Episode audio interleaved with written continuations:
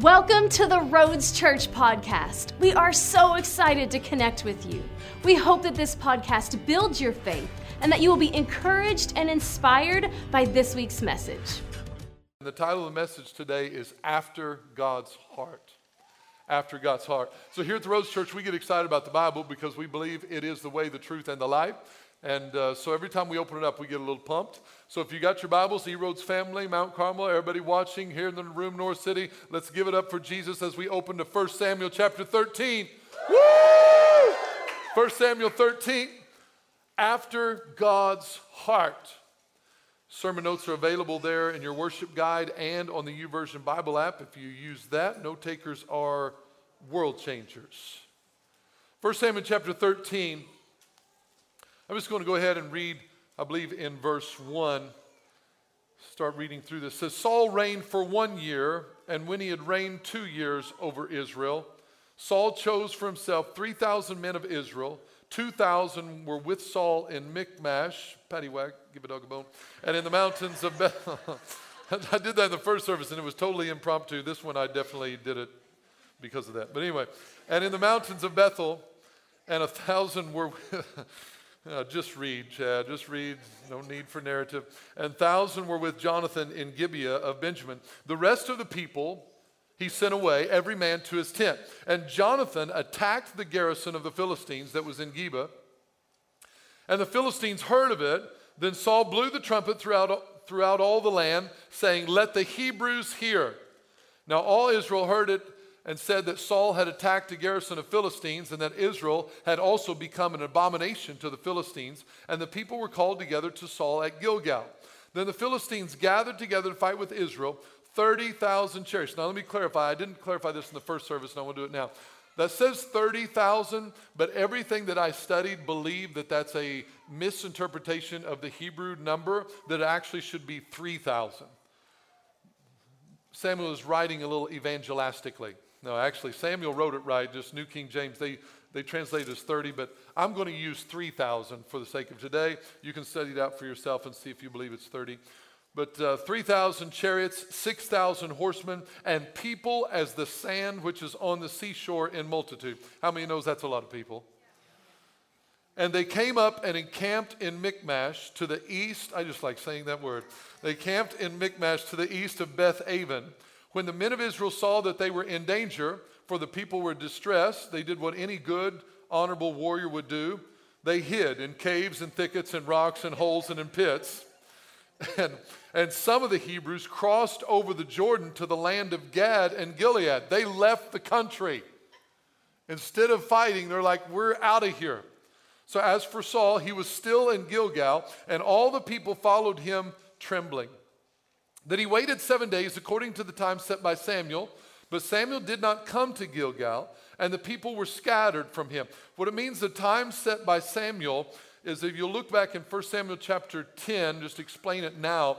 Samuel said, Before you go to battle, Saul, you, I want you to wait. I will come to you within seven days, and I will offer the sacrifices to God. I will offer the peace offerings, the burnt offerings. I will do that, and I will tell you what the Lord is telling you to do. Back then in the Old Testament, the, God spoke to the prophets, and the prophets told the kings what to do. It'd be great if kings today would listen to the prophets and prophetesses of God. So anyway, they, they told the, the God spoke to the prophet, and the prophet told the king what to do. And he said, "Wait, I will be with you within seven days." So that is the same thing that he was given here. But Samuel did not come to Gilgal, and the people were scattered from him. So Saul said, Bring a burnt offering and peace offerings here to me. And he offered the burnt offering. No, no, that's not good. Now it happened as soon as he had finished presenting the burnt offering that Samuel came. And Saul went out to meet him that he might greet him. And Samuel said, What have you done? And Saul said, When I saw that the people were scattered from me and that you did not come within the days appointed, and that the Philistines were gathered together in Michmash, then I said, The Philistines will now come down on me at Gilgal, and I have not made supplication to the Lord. Therefore I felt compelled and offered a burnt offering. And Samuel said to Saul, You have done foolishly. You have not kept the commandments of the Lord your God, which he commanded you. For now the Lord would have established your kingdom over Israel forever. It was God's intent for Saul's kingdom to last forever. Some people have written it off sometimes, say, well, Saul wasn't really God's choice, so he wasn't destined to go from the very beginning. No, Saul could have agreed with the heart of God and his kingdom could have lasted forever. But because he did not, then God said, I'm going to move on to another person. I just insert this parenthetically for you and I to understand that you and I have a part to play in whether God's plan for our life is fulfilled. We have to agree with that. We have to work with God. It's not just, well, whatever God wants to do, He'll do. No, that theology will take you in a wrong direction. It will make lazy people that will not experience everything that God has for them. We have to partner with heaven for it to come to pass in our life. The only reason I say that is because a lot of times people get caught in this entitlement program of theology of just, you know what, well, whatever God wants to do, that's what's going to happen. That is not true. Don't receive that. I'm, I'm saying that a little firm, but I believe it with all of my heart. He said right here, Saul, your kingdom could have lasted forever, but because you didn't obey and do what I told you to do, I'm going to move on. So now he says, But now your kingdom shall not continue. Verse 14 The Lord has sought for himself a man after his own heart, and the Lord has commanded him to be commander over his people because you have not kept what the Lord commanded you. All right, so here's what I want to talk about today after God's heart. It says there that God was searching for himself or sought for himself a man after his own heart. It's Father's Day, so I believe God's looking for a man. But to be inclusive, we want to let the ladies in on it. We don't want you to be excluded because God is looking for you too. So, God, I'm going to say today, God is looking for a person after his own heart. He's looking for a certain type of person after his own heart. So if God's looking for a certain person that's after his own heart, I was thinking, well, what kind of person is that? What kind of person are you looking for? I want to, and I'm sure you do too, we want to qualify under that category of who he's looking for. He's not looking for everybody. He says he sought for himself a person, a specific type of person, a person that is after his heart. So, how do I become a person after his heart that he can search for me? Right? Here's what I found in this story I found three things that Saul, Saul did that disqualified him from being a man after God's heart. I found them right here in verse 11. Let's take a look at it. All this took place, and Saul gives these three reasons or excuses why he disobeyed Samuel's instructions or God's instructions and what disqualified him from being a man after God's heart.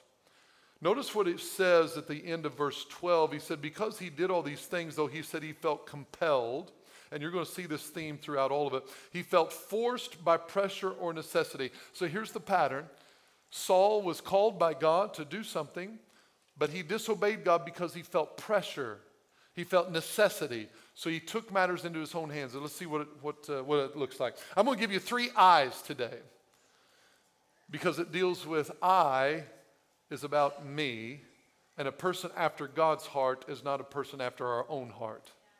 So all three I's are dealing with me. The problem is when I make me the focal point, God is no longer the focal point.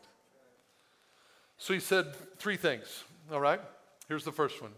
He said, When I saw, verse 11, here's, here's the reason why I did that. You know, when Samuel showed up, said, uh, You know, uh, what have you done? And he said, Well, well, well, well uh, what, what, what had happened was when I saw with his eyes, when I saw that the people were scattered from me.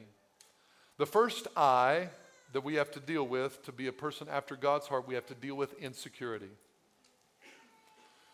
Saul said, The reason I did it because everybody was scattering from me. That word scattered just means to dash in pieces, to break. Here's what insecurity deals with it's when the approval of others determines our actions and behaviors. Saul said, I would have obeyed, but they scattered from me, scattered from me. So the approval he's feeding off the approval and the support of others. And when the approval and support of others wasn't there to prop him up, all of a sudden he began to disobey God. So the insecurity was I need other people supporting me and approving me for me to stay the course and obey God. To be after God's heart means I don't need the approval of everyone, I need the approval of the one. I can't be after God's heart and after their approval at the same time. And somewhere along the line, you're going to have to draw a line in the sand and say, I don't care what they think, I care what he thinks. To be secure in him. Proverbs chapter 1, verse 33 says this But whoever listens to me will dwell safely and will be, say the next word, secure without fear of evil. Whoever listens to me. So if I'm going to be secure, I got to listen to him and not listen to them. I can't wait for their posts, their likes. See, remember he said they were scattered from him? Even back then they were they were concerned about followers. How many followers do I have? How many likes did I get on that picture? How many, how many comments did I get? Oh, I just want to see all the comments. I posted a, uh, something for a birthday for one of my daughters, and man, my phone's just blowing up with notifications. The dopamine's just going crazy in my mind. But how much of that is real that we find ourselves living for the approval of others and we get insecure when we don't get it? God's asking us to be secure, to be after His heart and not after their hearts. Not after your friend's hearts. You're not after your friend's approval. You're not after the support of everybody to go, go, King Saul, you the man. They're bailing on him. They've left the country. I mean, oh, you might feel a little insecure. All my army, my whole supporters, they're gone. It's just me and this little posse with me, and they're trembling in fear. It's not a great support group. So, this is what we got to realize in our life. We want to be secure. Saul said, The people, the people bailed on me, and that compelled me to do it.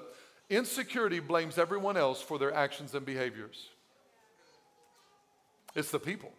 What did Adam say to God? It's that woman you gave me. That's why I ate. Let's blame her.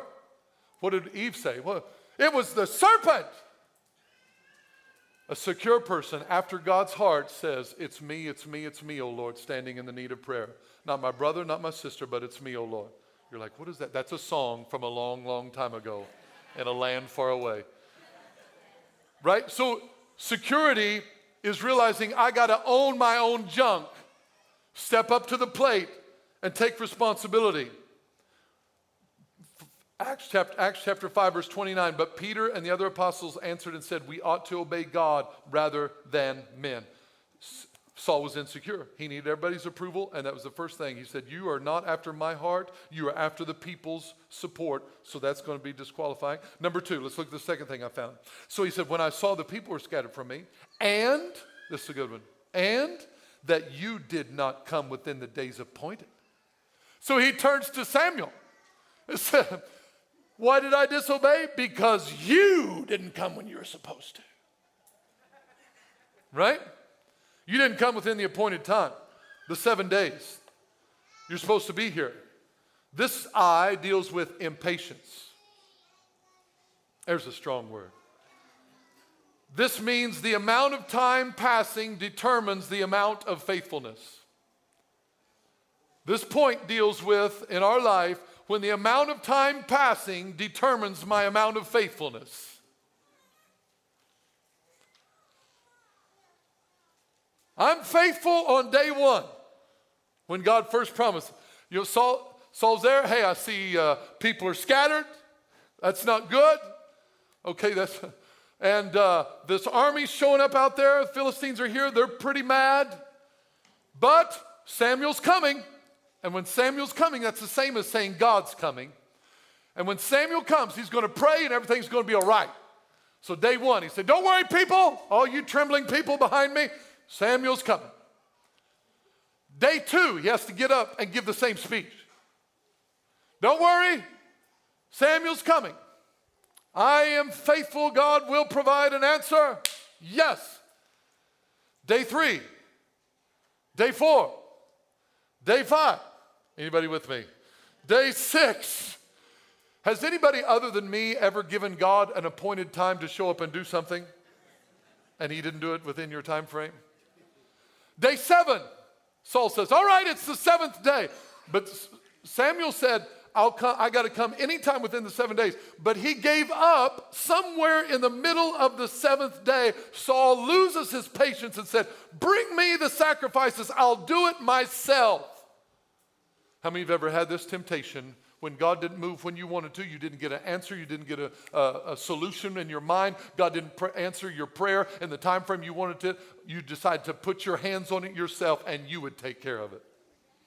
Well, if God's not going to show up, I'll handle it myself. How'd that work out for you? Same way it worked out for Abraham and Sarah. Hey, I promise you, I'm going to bring you a child. Tick tock, tick tock. Not the app, but the time. Hey, Sarah says, Yo, Abraham, I, I, know, I know God's faithful, but hey, just in case, here's Hagar. Come, to, come, maybe you take it. How many times do we do that? You don't come within the appointed time and we make matters worse because we jump on, try doing it ourselves. A person after God's heart, we have to be willing to wait all the way until the end. Here's what Matthew 24, 13 says. But he who endures to the end shall be saved. He who endures to the what? He who endures to the what? That word endures means to hold up and to persevere. Endures till the end. We got to realize God's end is different than our end. Has anybody else figured that out yet? My end is probably this afternoon. God's end may be two or three weeks from now, could be two or three years from now. God is never, ever late, but He's not going to come on my timetable. So we don't set appointed times. So be careful when you pray after God's heart. Don't pray to God, God, I'm believing you and trusting you as long as it happens by Friday because your faithfulness to God will be tempted, or sorry, tested by time. Am I going to endure to the end, or am I only enduring till my time boundaries are surpassed? Whew. God says, if you're after my heart, you wait on me. You wait on me as long as it takes. Because look what happened in verse 10. As soon as he finished, who showed up? Samuel. If you just wait a little bit longer wait a little bit longer. How many of you felt times in your life, you don't have to raise your hand, but how many times you felt like giving up only to see God move in an instant? You're like, I was, I was ready to bail, ready to give up, ready to quit, and then all of a sudden, bam, God moved in my life. He says, Don't give up too early. Hebrews chapter 10 says this Therefore, do not cast away your confidence, which has great reward, for you have need of endurance. Come on, the body of Christ needs some endurance. We need some endurance so that after you have done the will of God, not after you have had a certain amount of time go by, but after you've done the will of God, you may receive the promise. He's telling me, Chad, hey, you got to just keep doing the will of God. Keep doing the will of God. Don't put time constraints on me. Don't put boundaries on me. Just keep being faithful, being committed. Keep serving me. Keep loving me. I will take care of the promise. You take care of your endurance. Stay in there. Stay in the game. This is what he's telling. Don't be impatient. It cost Saul. He wasn't a person after God's heart because he was not patient. Let me go to the third one. So we got insecure. We've got impatient. What's the third one? You didn't come within the days appointed. And that the Philistines gathered together in Michmash. The Philistines gathered together. Here's the third I insecurity, impatient. The third one the enemy will use is intimidation. Intimidation. Intimidation deals with this. It is when a the level of opposition determines the level of courage. So, in other words, when the opposition is big, our courage gets small. They looked out and they had 3,000 chariots, 6,000 horsemen, and soldiers as many as the sand of the sea, how many knows that would be a little bit intimidating?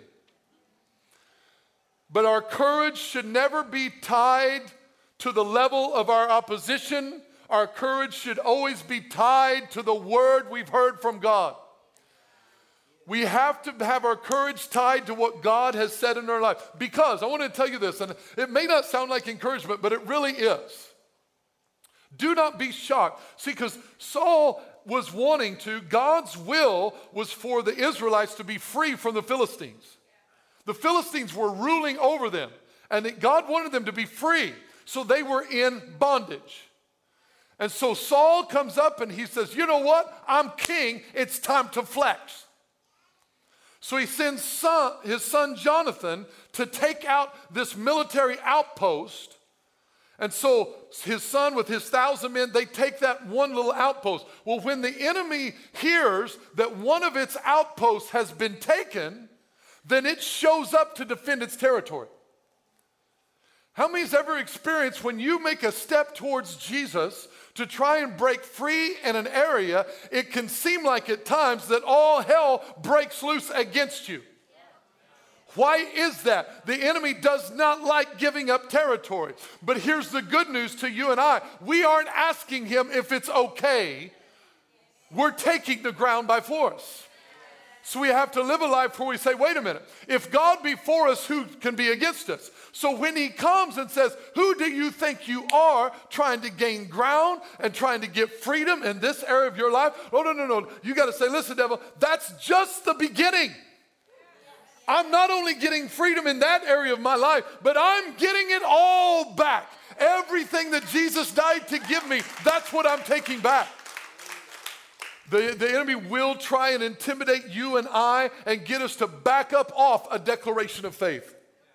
The moment you and I step into something, say, I'm going to believe God in this area, get ready, ding, ding, ding, ding, ding. The enemy hears that too. And his only hope is to get you and I talked out of our stance. He can't stop you. He can only hope that you and I will stop what we're believing for and disqualify ourselves. It's going to come. And this happens. And sometimes people get discouraged. It's like, man, Chad, every time I try to get right with God, it seems like things get worse. I know. Because the enemy smells freedom and he hates it.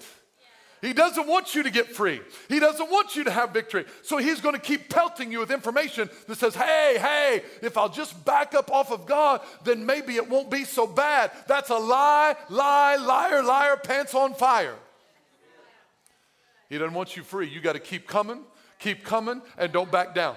Don't be intimidated because he's going to bring up all kinds of reasons why you need to back up and calm down. Relax a little bit. Keep standing there and keep trusting God. Said, I'm taking all this. I'm taking that. Yeah, you're going to fight. You're going to bring your soldiers. You're going to bring your horsemen. You're going to bring your chariots. That's okay. I got big guy on my side. It's us against all of you. Thank you, Jesus. A person after God's heart will not allow the actions of the enemy to control theirs. Look what it says in Joshua chapter 1, verse 9. Have I not commanded you? This is when he told them we're going into the promised land, right? Here's the promised land. It's for you. I've already given it to you. I've already given it to you. I've, have I not commanded you? Here's I commanded, not suggestion, not good tip, but commanded you. Be strong and of good courage. I'm not pausing for any other reason other than emphasis. I've commanded you to be strong. I've commanded you to have good courage. I've commanded you. Be strong. Be strong. Have good courage. This is the same wording in the Hebrew whenever God looked on the darkness and said, Let there be light. Be strong. Not catching it yet. That's all right. That's right.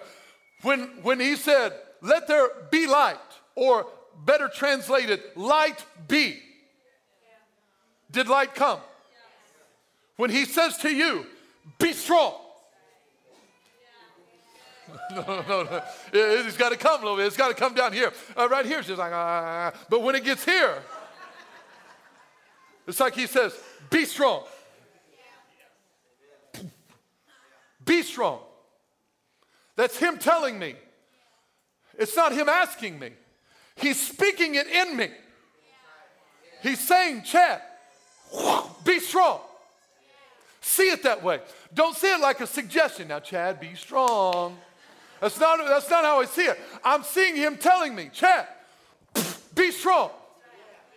Be of good courage. Be. Why? Because he's in me.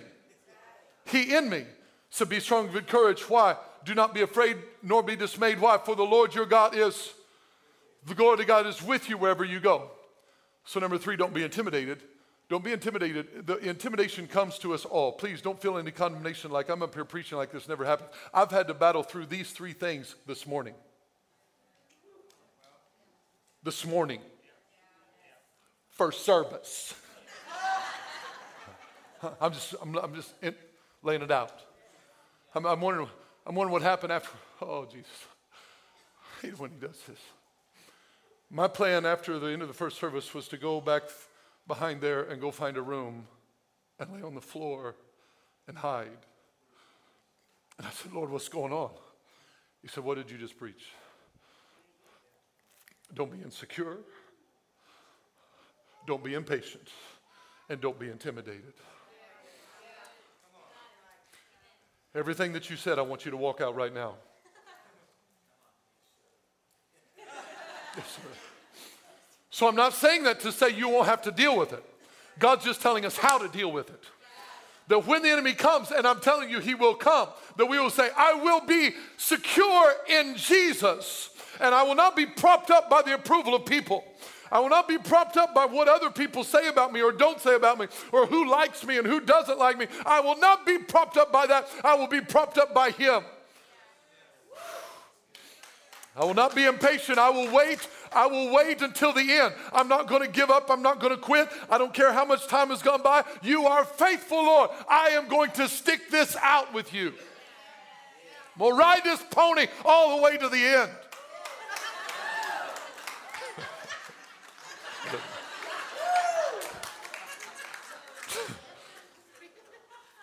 and then not be intimidated. Let me, let me finish this last one. I, I got to after that horse thing, we got to move on. Verse 14. Verse 14, look at this. This is what Jesus says to you and I. It's what Samuel said to him, but I love this. But now your kingdom shall not continue. Here's what I felt like the Holy Spirit was saying to me Chad, when you're after my heart, your kingdom doesn't continue. it's not about you anymore. Your kingdom can't continue if your heart's after me. After God's heart.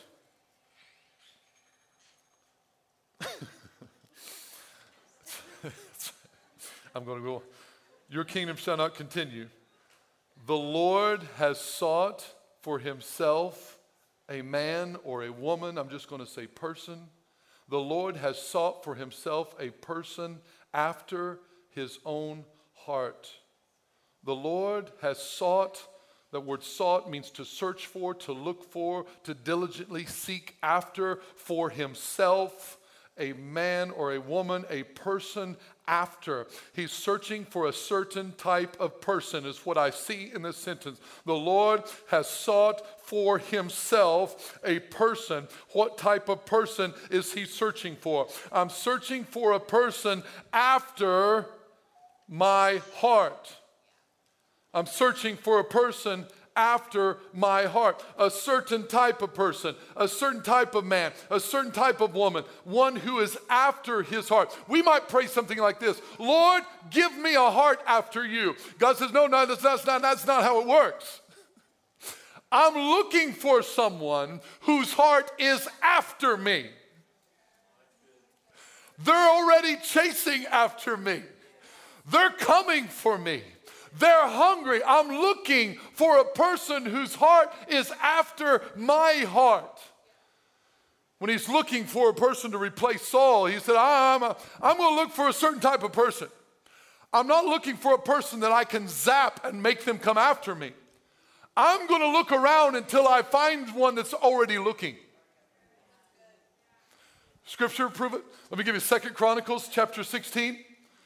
For the eyes of the Lord run to and fro throughout the whole earth to show himself strong on behalf of those who, which ones? Whose heart is loyal to him. Acts 13 22. And when he had removed him, speaking of Saul, he raised up for them David as king, to whom also he gave testimony and said, Listen to this wording I have found David, the son of Jesse a man after my own heart, who will do all my will. He said, I have sought for myself a man after my own heart, and I found David, a man after my own heart. Here's what I believe God wants to throw out today. Said, Who is going to be after my heart? I'm looking for you. I'm looking for you, man, woman, boy, or girl. There's no gender specifics, there's no racial specifics, there's no age limit. It does not matter. God is looking for someone whose heart is after him after God's heart, not after my own, not after my agenda, not after what I want. I want to be found after Him. So when the eyes of the Lord go to and fro around the world, will His eyes fall on me and will I be found after Him? Not will he look at me and say, Chad, I'm going to make you come after me. No, no, no. But when his eyes fall on you, do they fall on someone who's coming after him? Or do they fall on somebody who's after everything but him?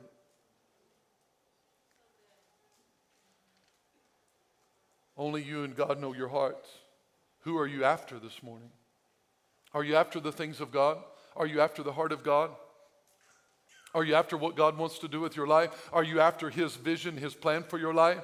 God's wanting to move. We, we, God's wanting to move in your life to, to touch people, to use what He's given you. Is your heart after His heart, or is your heart after, you know what? You know, I love God, but I got this going and this going and this going and this going and this going and this going. You know, I, I, I just don't have time for the things of God. Our heart after God is chasing after Him, it's hungry for Him. It's not insecure, it's not impatient, it's not intimidated. It's one that's going after Him with everything that you have. So, the call of God this morning, I believe, and I guess my prayer to Him with you would be this God, I want to be found by you. He, the Bible says He found David. Where did He find David? He found him playing some type of stringed instrument, writing worship songs to God, saying, The Lord is my shepherd, I shall not want. He leads me beside the still waters. Yea, though I walk through the valley of the shadow of death, I will fear no evil, for you are with me. Your rod and your staff, they comfort me. He began to give him songs. He was singing songs to God. He's in the, in the, with the sheep all by himself, overlooked by his dad, overlooked by his brothers, insignificant. He was the youngest. Nobody knew who he was. Nobody knew his name. Nobody had his address. He didn't have any followers on Twitter. Nobody liked all of his pictures on Instagram. Nobody knew. There was no deals for him, book deals. There was no promotion for him. Nobody knew him, but God still found him. What am I saying? You don't need people to find you. You need Jesus to find you. You don't need people to know who you are. You need Him to know who you are. Wherever you're at in your life, said, Will He find you with your heart after Him? So I just asked the Lord, God, do an exam on my heart. Because I want to be found. Chasing after Him.